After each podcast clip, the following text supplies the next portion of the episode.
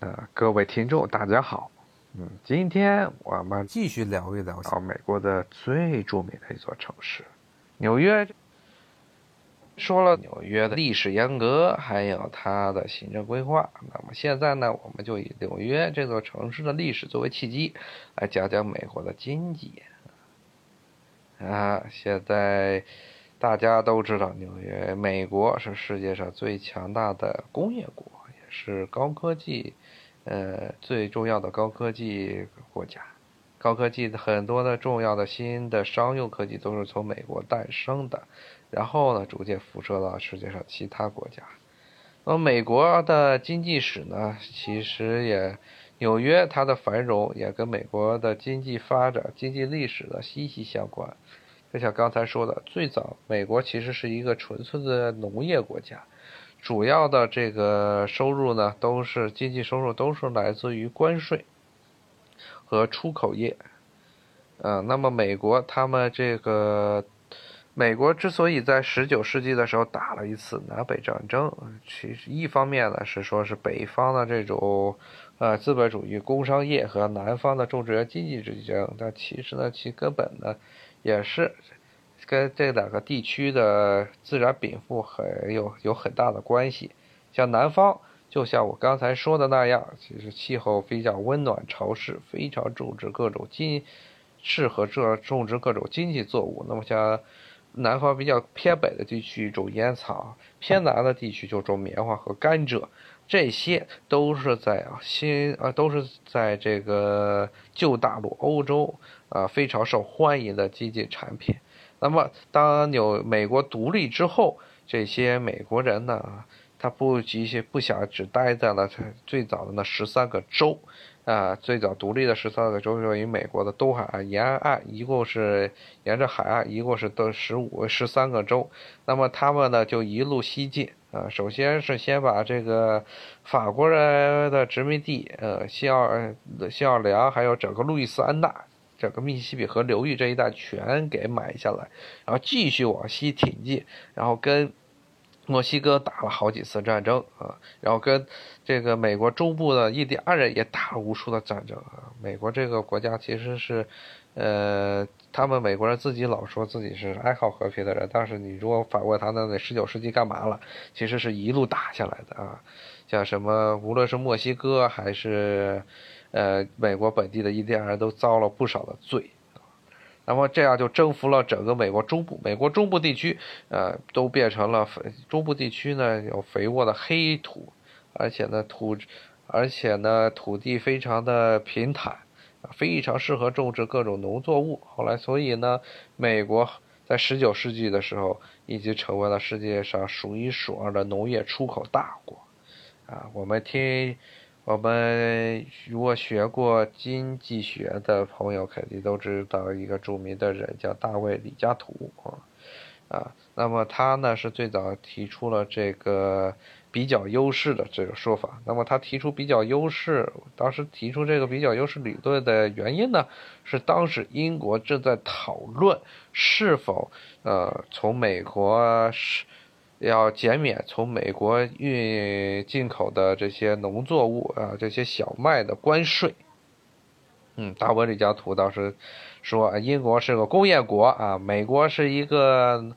呃农业国啊。那么美国的这个农业具有比较优势，英国的这些工业产品具有比较优势。所以呢，咱们大家都不要这个关门，为了保护自己的这个产业要。呃，磕着别人，让别人这个活不下去啊！说要这个互惠互利，减少这个呃关税、进口关税的进口关税。那么，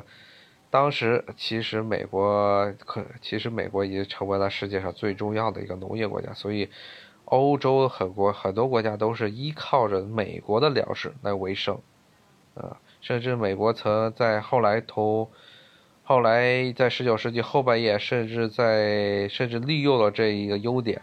在一直威胁说，如果呢这些欧洲的列强去干涉美国美洲的呃内部的证据，那么美国就会减少它对欧洲国家的粮食出口，想用这个卡别人脖子，用粮食卡别人脖子的方法，呃，逼迫这些欧洲国家。呃，不要干涉美洲的政治啊，也就是我们长期期说的所谓的门罗主义。那么，美国虽然是农业，虽然一开始是这么一个农业大国，那么它，那么但是呢，它在这个十九世纪的中叶开始。一跃成为了一个机工业化程度最高的国家，那么很大程度上就是靠着它广袤的国土中，啊找到的这些铁矿还有煤矿。像当时的这个十九世纪初呢，华盛顿这个城市建成之后呢，当时这个地方是位于，呃位于这个河流的交界处，跟纽约很像，所以当时人们为了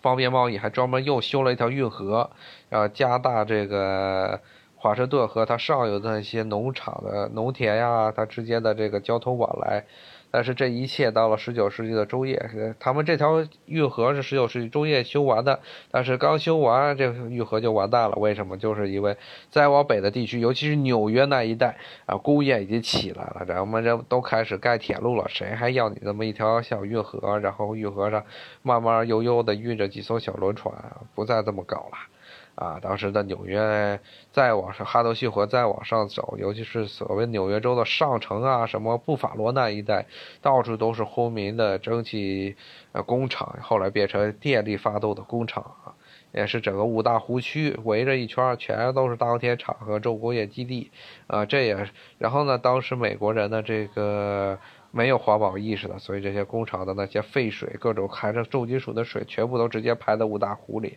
所以五大湖的鱼到今天都是不能食用的，原因就是因为它其中的，呃，重金属成分超标，超标非常严重。而且重金属它，呃，重金属估计还得活好几百年，人们才能，呃，逐渐的大自然才能把这些湖中的重金属的，呃，逐步的把它消化掉。但是呢，纽约正是因为有这么一个便利的地理环境，所以它的发展是非常迅速的。相对于南方而言，像华盛顿再往南，后来在独立战争之后呢，就没有建立什么新的大城市了，反而是北边、东北这些原来本来鸟不生蛋的地方，什么在纽约啊，包括再往北，新英格兰、波士顿周边的那些城市，原来都是些小破地区。后来都是因为，啊，这个工业革命的东风啊，一跃成为了经济重镇啊。唯一一个纽约美国比较遗憾的地方呢，就是美国的这个造船业，在工业革命之后反而衰落了啊。原因就是美美国呢，在独立战争打完之后，成为了世界上第一大造船国，得益于它的这些。得益于它的这些呃东北部的那些森林，有大批的木林，而当时的木头可以供砍伐，而当时欧洲这些木头呢都被砍光了，所以很大程度上他们需要从美国订船，然后给美国这边发船之后，呃欧洲那边接收，然后美国人最早的这些呃贸易呢，海外贸易呢处。要很大程度上跟他们的这些造船业有关系，尤其像波士顿那个地方，新英格兰这边是美国这个农业，嗯，农业在潜力最差的几个地区，所以他们单靠他们那地儿种的一点破庄稼是活不下去的，所以他们要天拼命的搞这个对外贸易。当时这些，当时的一大重镇，当时的一大目标就是中国啊，像纽约，像美国。当时十九世纪初的时候，不断的派贸易船只到中国来做生意啊，买瓷器，然后呢交换一些美国的产品。但是后来美国觉得也是觉得自己没有什么，中国人不愿意买自己的东西，所以后来就偷偷的走私鸦片，啊，跟英国人一起走私鸦片。所以当时林则徐虎门销烟的时候。呃，从这个所谓的广东十呃广州十三行里查抄的鸦鸦片，英国人囤积的鸦片最多，其次就是美国，因为英国人走到哪儿，美国就走到哪儿，英国人卖什么东西，美国人就卖什么东西，啊，当时美国人老后来老说的什么，他们对中国从来没有侵略过中国，但是其实从一开始，从最开始的这鸦片战争，美国就是深入的，美国就是连就是深入的，呃，就是有设很大程度上设计，而且不是一个说次要的角色，是扮演了一个主要的角色，在这个。中国的鸦片走私问题上啊，那么刚才说的有点跑题了啊。说到这个纽约，美国的这个造船业，美国的造船业其实是工业革命之后少数几个衰落的这么一个产业。原因就是当时欧洲的国家也有钢铁，所以都开始有钢铁造船了。这些木头不值钱了，所以美国的造船业一落千丈，一直到现在，其实美国的造船业都。一直处于民用造船业，一直处于一个彻底完蛋的趋势。美国虽然有全世界最强大的海军，那么但是呢，美国造船业仅是靠着这军方的订单来的，它的民用造船业没有任何的竞争能力。啊，现在的造船业的其实造船世界民用造船业的中心其实是在东亚地区，啊，那么美国呢？刚才说到美国的这个工业化，是工业化，尤其是十九世纪后半叶，在特别是这个，呃，南北战争之后，它的大重建时期，那么美国的工业发展非常迅猛，一跃超过了英国，还有欧洲其他国家，成为真正的世界工厂。但是时至今日。美国的农业依然在美国的出口，美国的这项货物出口中占了大宗。呃，特朗普他来中国啊访问，谈的最多的一件事情就是说他又成功的，呃，他又成功的这个带来了多少生意啊？那么他之前呢？那么这个这很大程度上都是之前他和我们习主席在所谓的海湖庄园啊。见面之后的一系列的中美经济，呃，经济对话后面得到的一些成果，特别是其中最重要的一项就是卖牛肉啊，因为美国中部，这美国中部地区就是产这两个区也是农也是养牛的地区，所以这些地区美国的牛肉是产量非常大啊。但是呢，因为自从是自从这个一九九零年代末的这疯牛病开始，很多国家都禁止进口美国牛肉。但是美国的牛肉政，所以对美国的这个农业冲击很大，所以这些农场主不停的逼迫这些美国政府尽量的撕开其他国家的这个进口的这进口的这个约束，让它美国的农产品，特别是像牛肉啊，包括玉米呀，像什么大豆啊这些产品进入它这些国家的市场，所以美国。一直在叫嚣说啊，我们必须要搞这个自由贸易。说你们这些国家啊，对这个，呃，农业补贴太严重了，不能够像什么韩国呀、日本呀，啊，包括中国，说你们要放开，要我们要自由贸易，你们必须让美国的这些农产品进入啊，你们的市场啊。其实，这小我之前也说过了，美国的政府。对农业补贴力度非常大，以至于把这些墨西哥给击垮了，墨西哥人都变成毒贩子了。嗯，但是我们可以看见，美国到现在为止，美国贸易中